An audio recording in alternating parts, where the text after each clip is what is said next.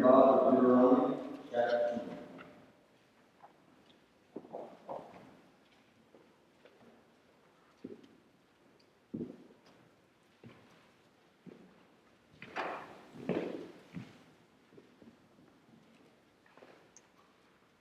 Sweet privilege to Word now. We come to the book of Deuteronomy together to find ourselves in Deuteronomy chapter 20. Let's pray, and we'll this text. Father, thank you for your word. Please, Lord, as we read it, as we meditate on it together, speak to us through your word. Give us light. Give us truth, God. Send out your light and your truth. Let them, let them guide us into your holy will, into your presence. We Love you, Lord, and give us time in Jesus' name. Amen. Deuteronomy chapter 20, starting verse 1. Let's read this entire, this entire chapter. Hear God's words, lean in with them. When you go out to war against your enemies and see horses and chariots and an army larger than your own, you shall not be afraid of them.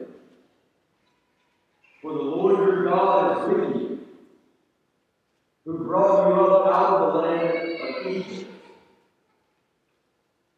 And when you draw near to the battle, the priest shall come, come and speak to the people and shall say to them, Hear, O Israel, today you are drawing near for battle against your enemies. Let not your heart faint. Do not fear or panic or be in dread of them, for the Lord your God is he who goes with you to fight for you against your enemies to give you the victory. Then the officer shall speak to the saying, Is there any man who's built a new house and not dedicated? Let him go back to his house, lest he die in the battle, another man dedicated. Is there any man who has planted a vineyard and not enjoyed its fruit, and then go back to his house, lest he die in the battle, and another man enjoy its fruit? And is there any man who has betrothed a wife and has not taken her? Let him go back to his house, lest he die in the battle, and another man her. And the officers shall speak further to the people and say, Is there any man who is fearful and faint hearted? Let him go back to his house, lest he make the heart of his fellows melt like his own. And when the officers had finished speaking to the people, then commanders shall be appointed at the head of the people. When you draw near to a city to fight against it, terms of peace, offer terms of peace to it. And if it responds to you peaceably and opens you, and all the people who are found in it shall be forced sale to you to serve you. But if it makes no peace with you, but makes war against you, you shall besiege it. Lord your God gives into your hand, shall put all its males to the sword, but the women and the little ones, the livestock, and everything else in the city, all its spoil, you shall take as plunder for yourselves, and you shall enjoy the spoil of your enemies, which the Lord your God has given you. Thus you shall do to all the cities that are very far from you, which are not cities of the nations here. But in the cities of these people, as the Lord your God has given you for an inheritance, you shall save alive nothing that breathes. But you shall devote them to complete destruction. The Hittites, the Amorites, Canaanites, and Perizzites, the Hivites, and Jebusites, as the Lord your God has commanded, that they may not teach you to do according to all their abominable practices that they have done to their gods. And so you sin it the work of God. When you besiege the city for a long time, making war against it in order to take it, you shall not destroy its trees by wielding an axe against them. You may eat from them, but you shall not cut them down. Are the trees in the field human, that they should be besieged by you? Only the trees that you know are not trees for food may destroy and cut down. You may build siege works against the city, and then make war with you until it falls. This is God's word. Deuteronomy chapter 20. Let's try to let's try to um, understand the plain sense of what's here. What's the structure of the text? These are laws concerning war. We've been walking through these laws of Deuteronomy, and here we find laws concerning war. Verses 1 through 9 are laws about how to, how to muster your military when you're facing a stronger enemy. You saw that in verse 1. You see this enemy is stronger than you, larger than you, bigger than how do you, how do you pull together your army? How do you muster your military when facing a stronger enemy? Well, First thing we see in verse 1 is we see a call to fearlessness. Don't fear, he says. When you see that army that's larger than you, verse 1, he says here, do not be afraid. Do not fear. How do you this military? Don't be afraid. Number one. Second, we see the preaching of the priest. You see that in verse 2? It's really verse 2 through 4. When you're right there on the, the verge of battle, Bring that priest forward. And the priest is supposed to to speak out and say, Hear, O Israel, you're on the verge of battle with your enemies. Don't be afraid. Don't be fearful. Don't panic. Don't run away. God's with you. He'll fight for you to save you. Now, what do you think about priests that way? You read through your Old Testament and you see what it says about priests. You think of them like this? Those that are standing at the front of the armies of Israel, preparing for battle, preaching. Malachi 2, verse 7 mentions the priests and says that the law of God is supposed to be on the priest's mouth. The people should seek instruction from his lips. And here they are in front of the army of Israel, preaching, preparing them for warfare. Now, the third thing we see in verses 5 through 8 are military exemptions. In fact, there's four. Four reasons they're given here of why you don't have to be in this army, you don't have to fight your own. So, four military exemptions, and really, I, I call them the, the uh, is there any man phrases. That's what it says over and over. Is there any man in this situation? Let it go on. Is there any man in this situation? Let it go on. That happens four times in verses 5 through 8. So let's look at these exemptions. Exemption number one the war is have you built a new house?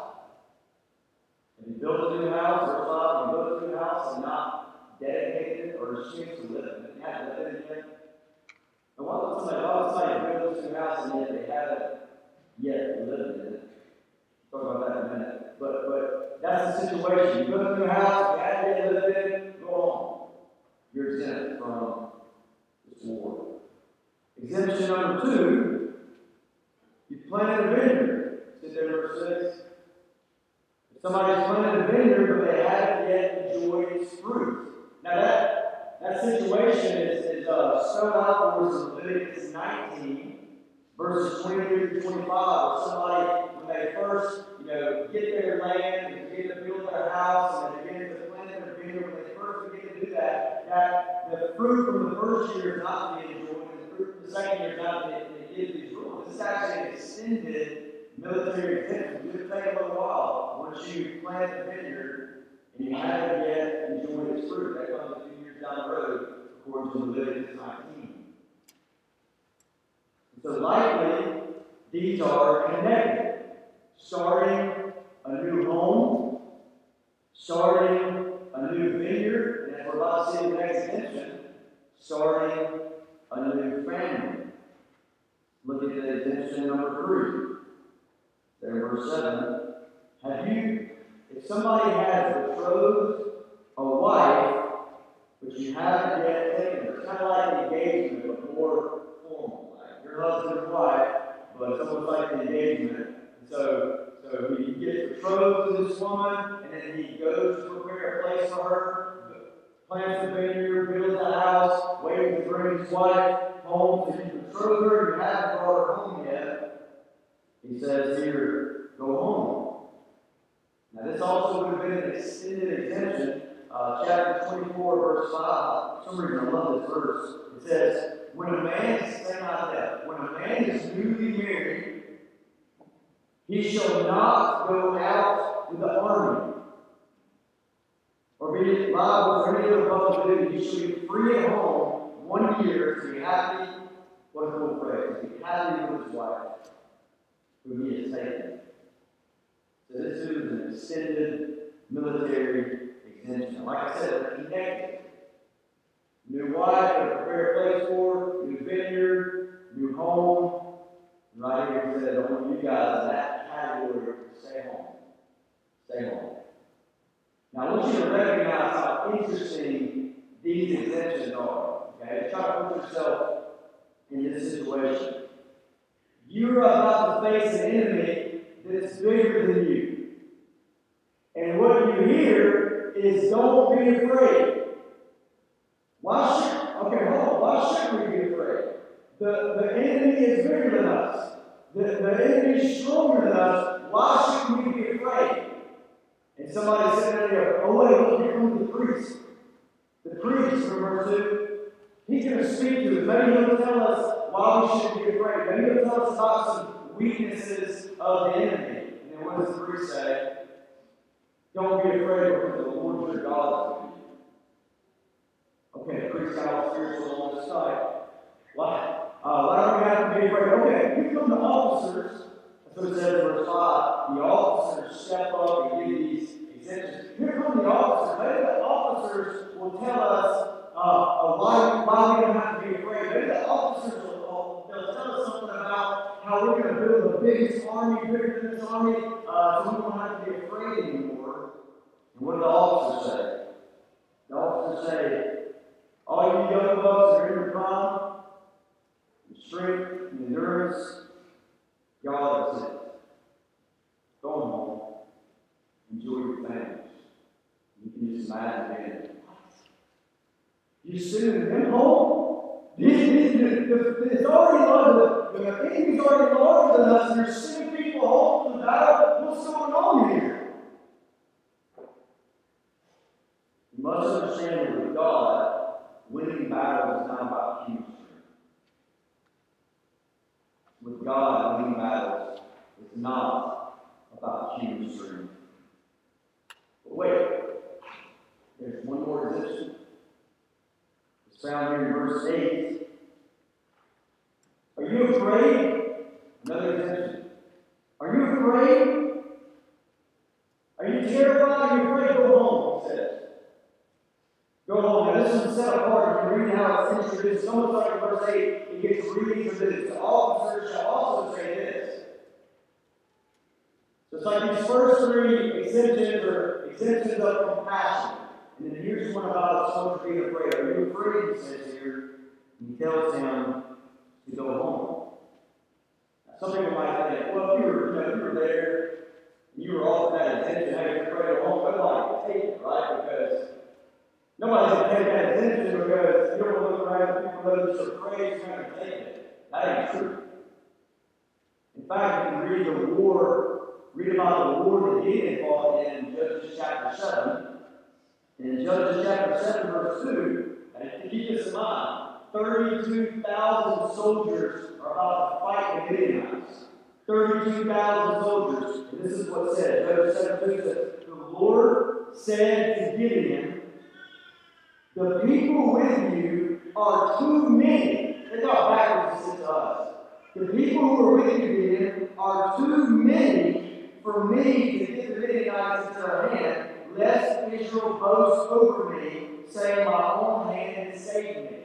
What's God interested in here? When you win this war, I want it really, really clear that I'm the one that did this. And right now, you've got too many soldiers. They'll boast and think they did it by their own strength. You keep reading, listen. So, so what did he do? What did he do? To whittle down his army.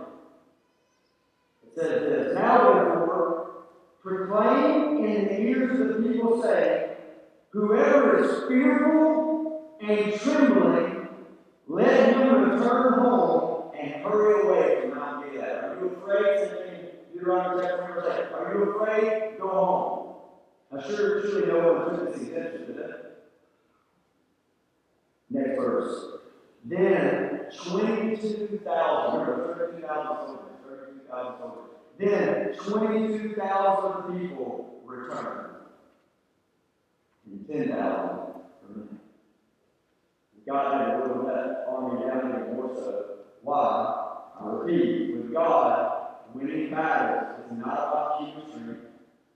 Winning battles is not about human pride, human boasting, or the strength of the flesh. Now, let's verse, verse 1 through 9.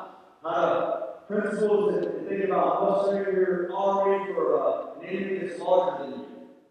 Then you get to verse 10. In verses 10 through 20, we have some war ethics laid out for us.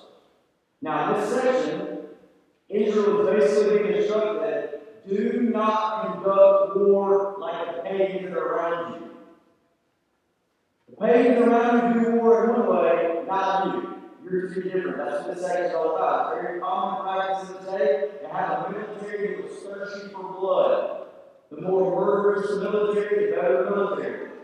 Pagan militaries fought without any regard for the value of human life. They would kill indiscriminately. They would lay waste to the land just to cause people to suffer for generations to come. Horrible atrocities from these, this kind of warfare has been recorded for us throughout history. Not all of ancient. Horrible atrocities and the pagans that are around them. So how is Israel, how is Israel to conduct warfare differently than the pagans that are all around them? Well, verse 10 and 11, we read it. Verse 10 and 11, glance at it, says, First, God commanded them first, offer terms of peace to them. Offer terms of peace to them. Verse 10, verse 11. End the conflict without violence. Now, have an illustration of this. You remember later on the Gibeonites? Now, the Gibeonites are not supposed to be treated like this. We'll learn that in a minute. But they tricked Israel, and the Gibeonites acted like they were coming from far, far away, and they entered, they entered in with the Gibeonites covenant, this peace treaty. And what that meant is they're at peace with Israel to the point where when the Gibeonites were in trouble, they called out to Israel, Israel gathered up their army and went to protect them. He said, offer peace. Verse 10 and 11 here. Offer peace first. In the conflict without violence. Now, verse 12 through 14 here. But if you have to fight, again, don't fight like the pagans around you. If you have to fight, if you have to go to war, that's what you have to do. It says there in verse 12 through 14, do not slaughter everyone. Don't slaughter everyone. It says here, leave the women, leave the children, leave them alone. Don't slaughter everyone. Value the life of your enemies, enemies offering peace. And then, if they don't take that, value the life of your enemies by sparing their families. Now, if you jump down, we'll come back to verse 16, but if you jump down to verse 19 and 20, so again, how Israel to conduct warfare differently? Verse 19 and 20, it even tells them how they should treat the land of their enemies. I love that little question. Are the troops human? Are the troops human that you should deceive them? It's an interesting question. So it's instructions about how to treat the land of their enemies. You see all the trees that give food, don't there and just destroy all those trees. You can eat from them. But don't destroy them. Now, there's some trees, he says this, verse 19 If there are some trees that aren't producing you know, sustenance that, uh, that you can eat from, and you need to tear them down in order to build siege works for the, for the war, that's fine. But don't just go in there and lay waste to the land. And that's getting the heart of the purpose of verse 19 and 20, the purpose of this law. Don't lay waste the land like the pagans. Win this war, win this war by my strength, but don't try to make them suffer for generations by stripping the land of its substance. Proverbs 13 23 speaks about something like this. It says, The fallow ground of the poor would yield much food. The untilled ground of the, of the poor would yield much food, but it's swept away through injustice.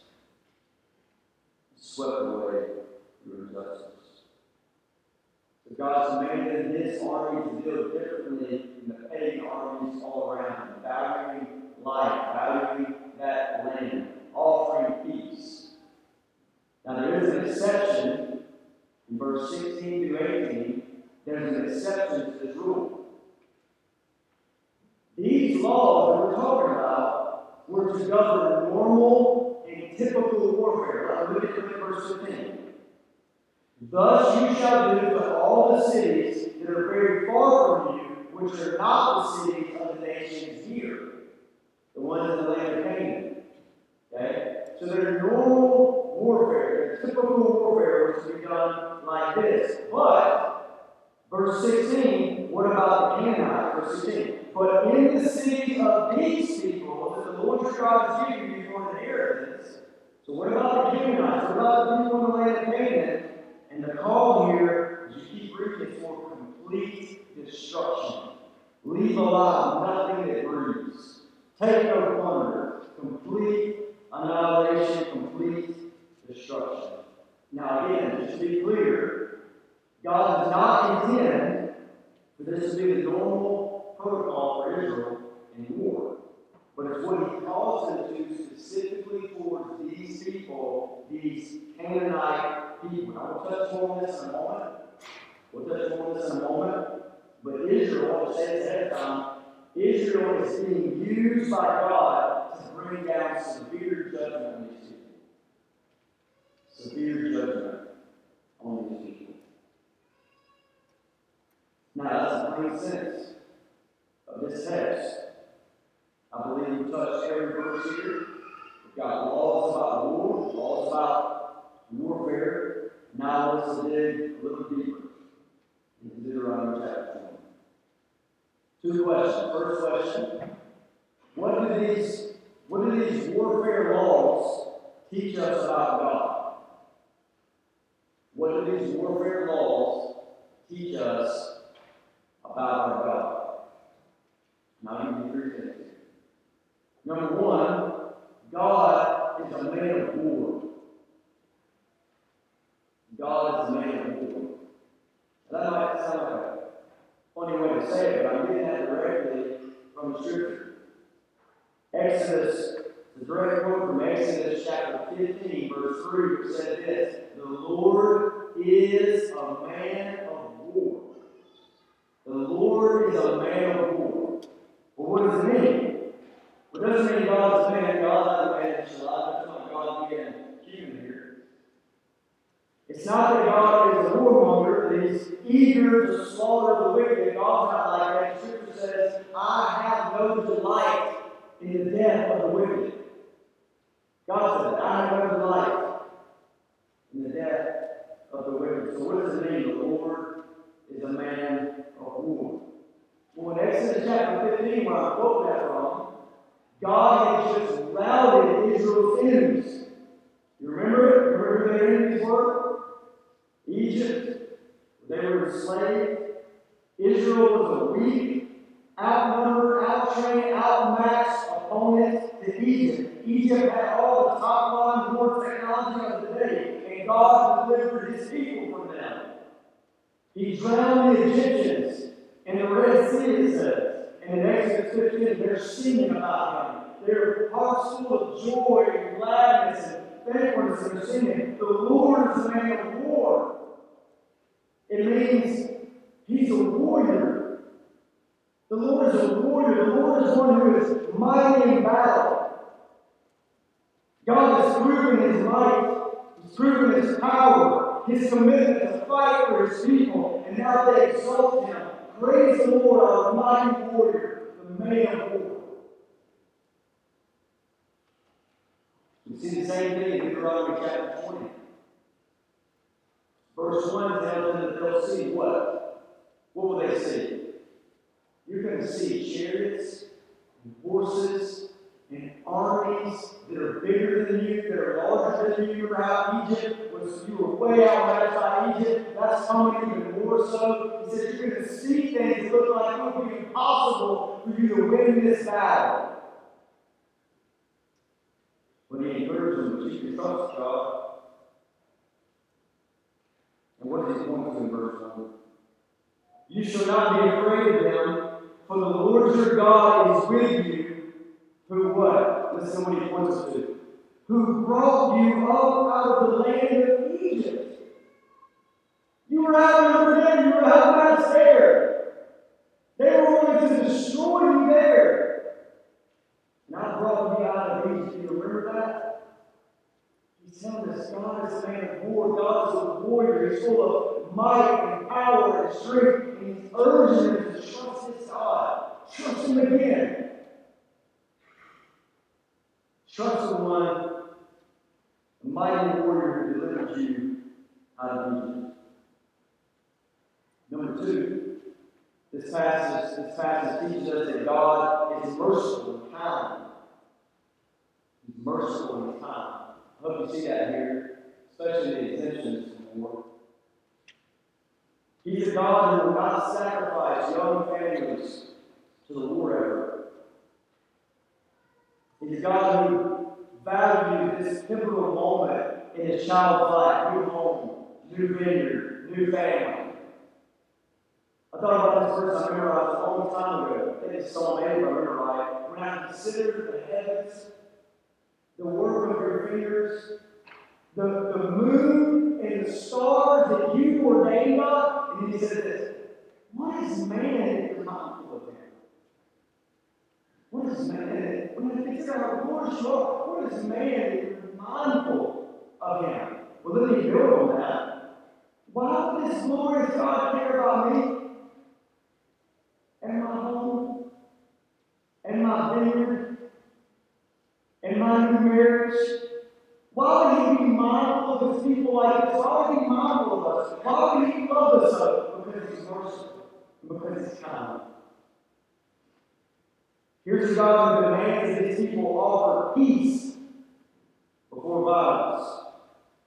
He surely does not delight in the death of the wicked. He'd rather see them repent and turn, turn to himself.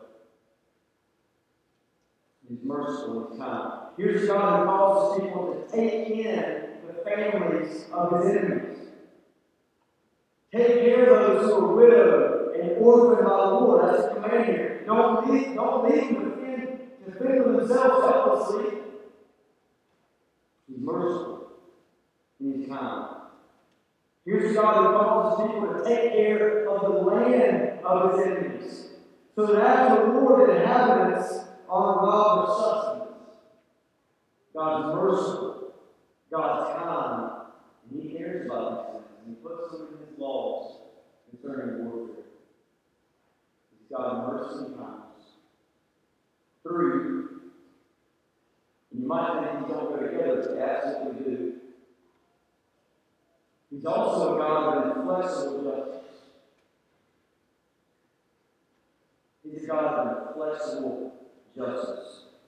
We see this in the way God deals specifically with the Canaanites, verse 16 through 18. What we learn there is that the outstretched hand of God's mercy can only be ignored for so long. It only be ignored for so long. The Canaanites had sinned grievously for centuries. Idol worship, child sacrifice, wicked things shouldn't be spoken from this pulpit, wicked and horrible things for centuries, and God has been patient with them. God has been merciful to them, but they ignored it for so long. And now they find themselves under the inflexible justice of God. Now we know two reasons that God deals specifically with these people, these people groups. We know two reasons that He deals with them so severely. Now only one is mentioned in the text. It's in verse 18. You can glance at it. That they may not teach you to do according to all their abominable practices. Man, they, they did some abominations, horrible things. And that you might not be like them in their abominable practices they have done for their gods, and so you sin against the Lord your God. So one of the protection of his people. But the other reason, you remember Genesis 15? When it spoke about this, Genesis 15, verse 16, it said this. And they, speaking about Abraham's offspring, this nation of Israel that is to come, and they shall come back here into the land of Canaan. They shall come back here in the fourth generation. Why such wait? Why are they going to Egypt? Why are they enslaved there in Egypt for, for centuries? Why, why wait? Why the fourth generation here? And it continues, for the iniquity of the Amorites is not yet complete. So God's seeing something about the sin of these people, and He's patiently waiting, and they're ignoring, and they're ignoring. He's talking about point of coming when that iniquity will be full, that sin will be complete, and all that offers them is not grace and mercy, but inflexible, just wrath of God. God goes on to patiently endure the wickedness of sinners. But at this point, in Deuteronomy, the time of mercy has passed.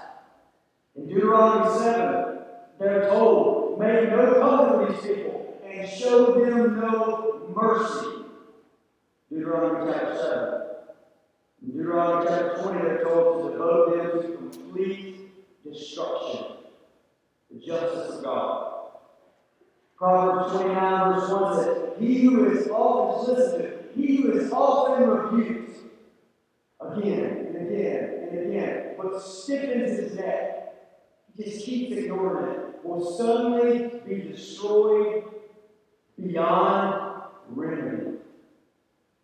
And this moment has come for the Canaanites. Mercy has dried up, and all they're left to face is the inflexible, just wrath of God. Now, this sounds so shocking. When you read it, leave, leave nothing alive is breathing. Nothing. Don't even take one to destroy it all. And it sounds so shocking, but it sounds so severe, and yet it's a mere shadow of the judgment that's coming. It's a mere shadow of the judgment that's coming. And the final judgment, multitudes. Think about it final judgment, multitudes will be lined up who have been living under God's mercy in more ways than they even know. Not the least of which is the mercy of Christ Jesus being sent into the world to die for their sins. His blood shed so they have offer of eternal life and forgiveness of sins and freedom from slavery to death.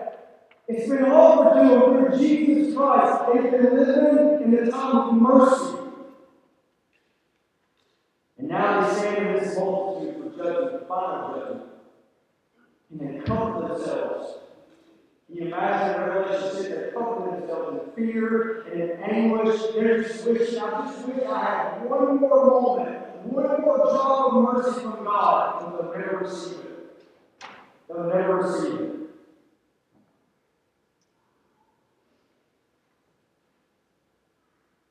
says, destroy beyond remedy. Show them no mercy. Wonder if this concerns anybody here. If that sort of thing concerns you. I remember a soul in the church very precious to me. It was Father, year after year about this. Had mercy God up for me? Am I beyond remedy and just follow and follow and follow? Couldn't see the gospel clearly.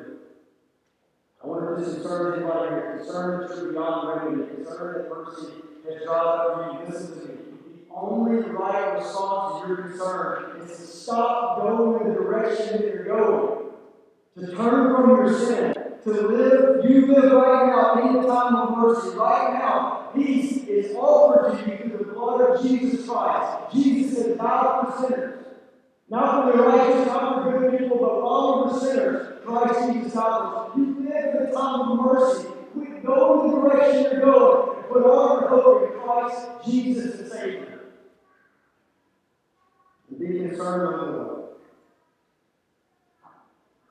Offer, proceed to offer of peace before it's too late.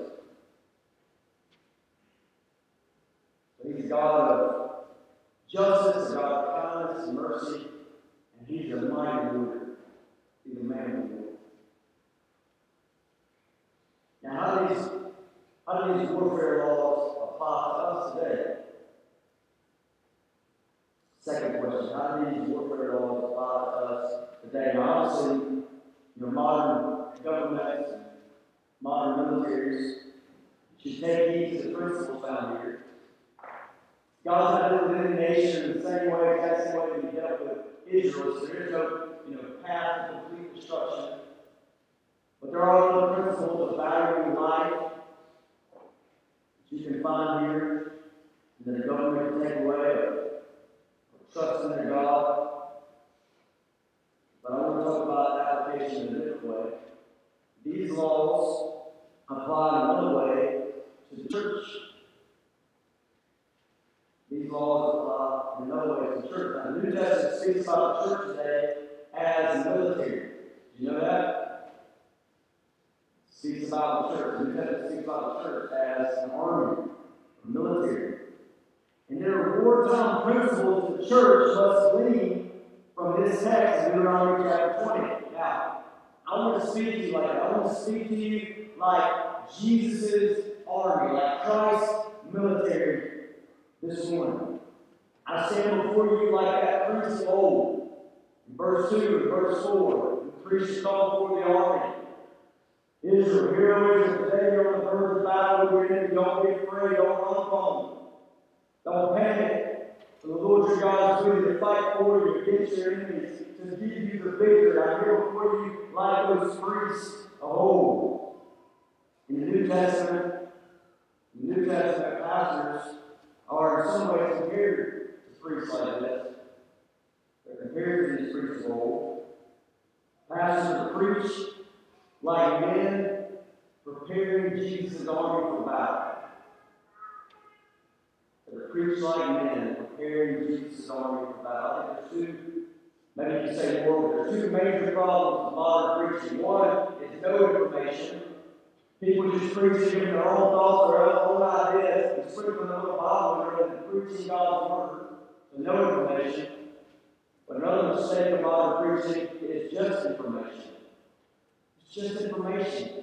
And they don't view themselves as this, these are the armies of the Lord. Rise up for battle. Go to war for his namesake and for his glory. You've been called to this by your captain, the captain of your salvation. So I stand before you like this priest of old. I want to remind you of a few things. First, we remind you who you are. Let me remind you who you are. Philemon 2, Paul calls a fellow Christian our fellow soldier. In Philemon 2, our fellow soldier. He does it again in Philippians 2.25. Epaphroditus, my brother and fellow worker and fellow soldier. Who are you, Christian church? Soldiers in Christ, my fellow soldier. He does it again in 2 Timothy 2, verse 3 and 4. He says, listen to this command share in suffering as a good soldier of Christ Jesus. No soldier gets entangled with civilian pursuits since his aim is to please the one who enlisted him. An army for Christ. Both Paul and Jude tell their fellow Christians fight. Fight for the good fight of faith. Paul says. Jude says, contend or fight for the faith that was once and for all delivered to the saints. The scripture is clear that our warfare is different than guns and bombs or chariots and horsemen. Different than that. Listen to this. 2 Corinthians 10, verse 3. Though we walk in the flesh, we do not wage war according to the flesh. It's not about the strength of man. It's not about your endurance or your power in the flesh. We are not waging war according to the flesh. But the weapons of our warfare are not of the flesh, but they have divine power. Divine power to destroy strongholds. Now, as a soldier in the army of Christ, and this is who you are, you've got no business living like civilians. No business living like civilians. No business acting like it's peacetime. It's actually wartime. It's like that you live. You must enter the battle. And it says here, you must face hardship head on as a good soldier. You must fight like other people's lives depend on it. The scripture us as soldiers and armies of Christ. Now, second, let me remind you of your objectives. Remind you of your objectives. Don't overcomplicate these things. It's not complicated. Seek above all else please the captain of your salvation, who that person said, He's the one who enlisted you. Don't get caught up in civilian pursuits, but please the one who enlisted you. Get your eyes on him. Do as he says. Seek to imitate him, to be holy like he is. 1 Peter 1 2, 1 Peter 2 11 says, Abstain from passions of the flesh which wage war on your soul. Did you know that? There's a war being waged on your soul.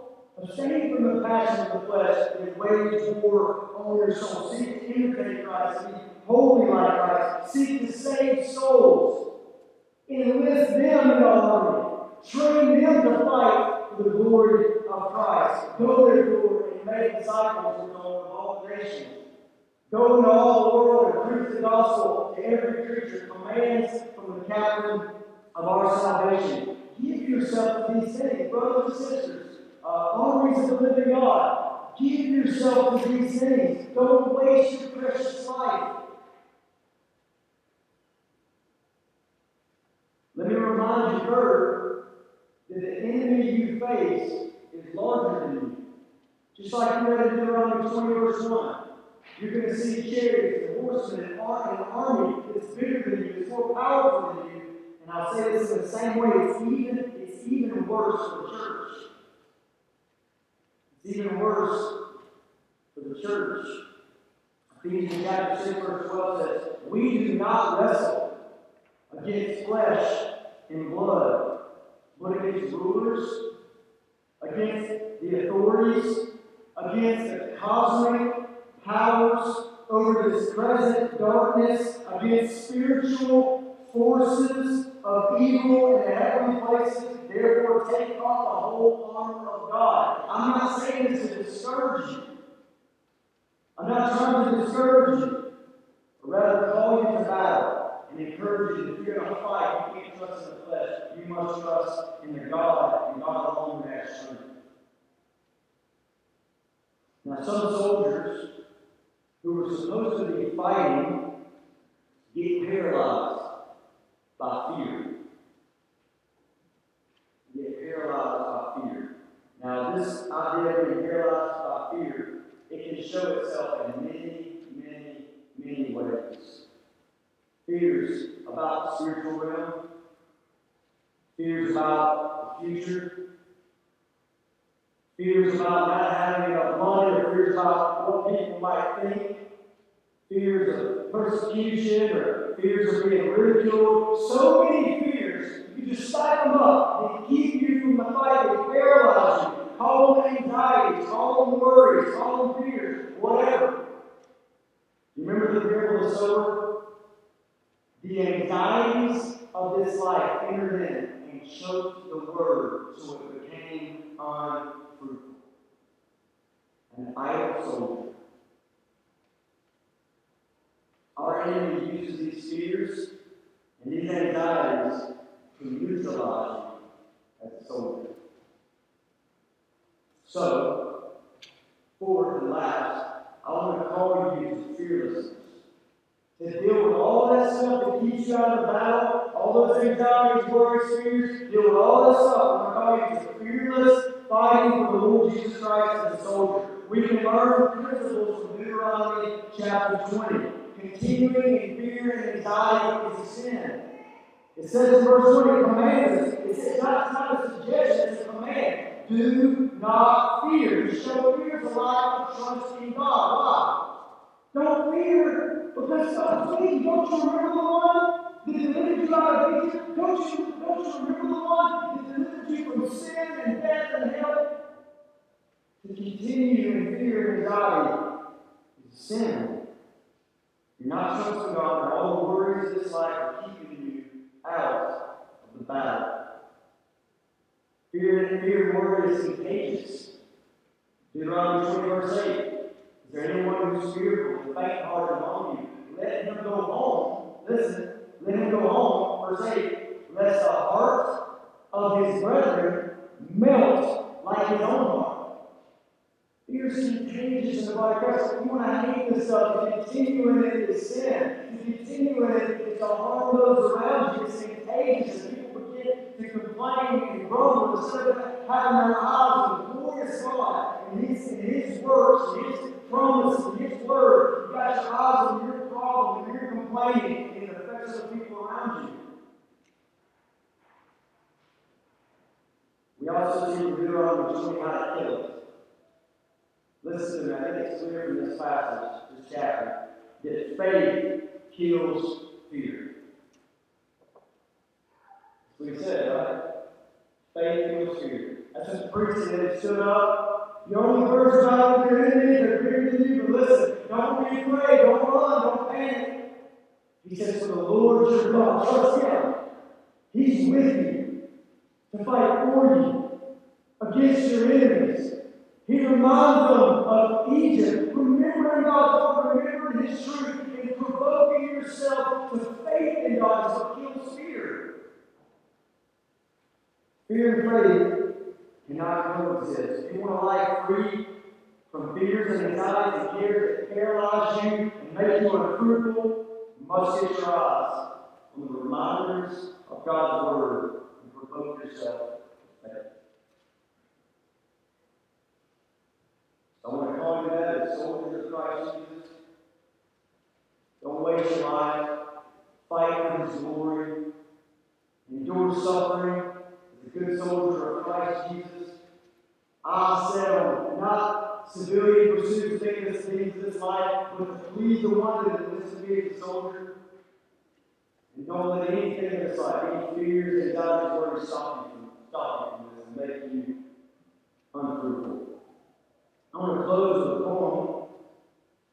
And I think this poem, it reads like a priest standing before an army, reminding his people to be fearless in the face of danger and the presence of battle. It's how it reads. The poem is called Afraid? Afraid of what? It's a poem that was written in honor of a soldier of Christ. It was written in honor of a soldier of Christ who had his priorities straight and he took the gospel to China and was martyred in 1931. The story goes that he was asked by those who murdered him, he was asked the question, Are you afraid? And they waved a gun in his face. Are you afraid? And his response, with complete assurance, was, No. If you shoot, I to heaven. And the decapitated body was found just a short time later. And this poem is written in honor of this soldier of Christ. I want you to notice how faith in God's word is what kills fear. So that you can be a soldier engaged in the battle. Afraid? Afraid of what? To feel the Spirit's glad release? To pass from pain to perfect peace? The strife and strain of life to cease? Afraid of that? Afraid of what? To enter into heaven's rest and yet to serve the Master blessed from service good to service best. Afraid of that? Afraid what? Afraid to see the Savior's face? To hear his welcome and to trace the glory gleam from wounds of grace? Afraid of that? Afraid of, what? To do by death what life cannot? Baptized with blood, a stony plot, till souls shall blossom from the spot. Afraid of that? Fear not, there's a new church. These soldiers are his names. Let's pray.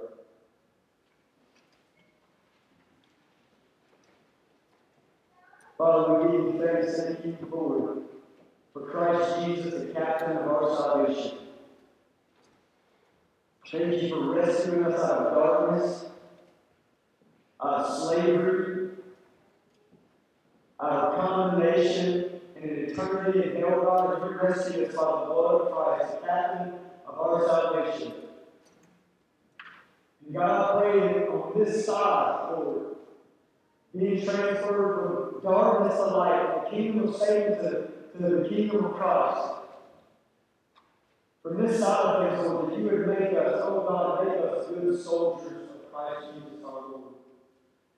Make us, God, help us to be so disinterested in the things of this world, the civilian affairs, and let our hearts be steadfast, Lord, focused, singularly focused on pleasing the Lord Jesus Christ, who enlisted us as soldiers.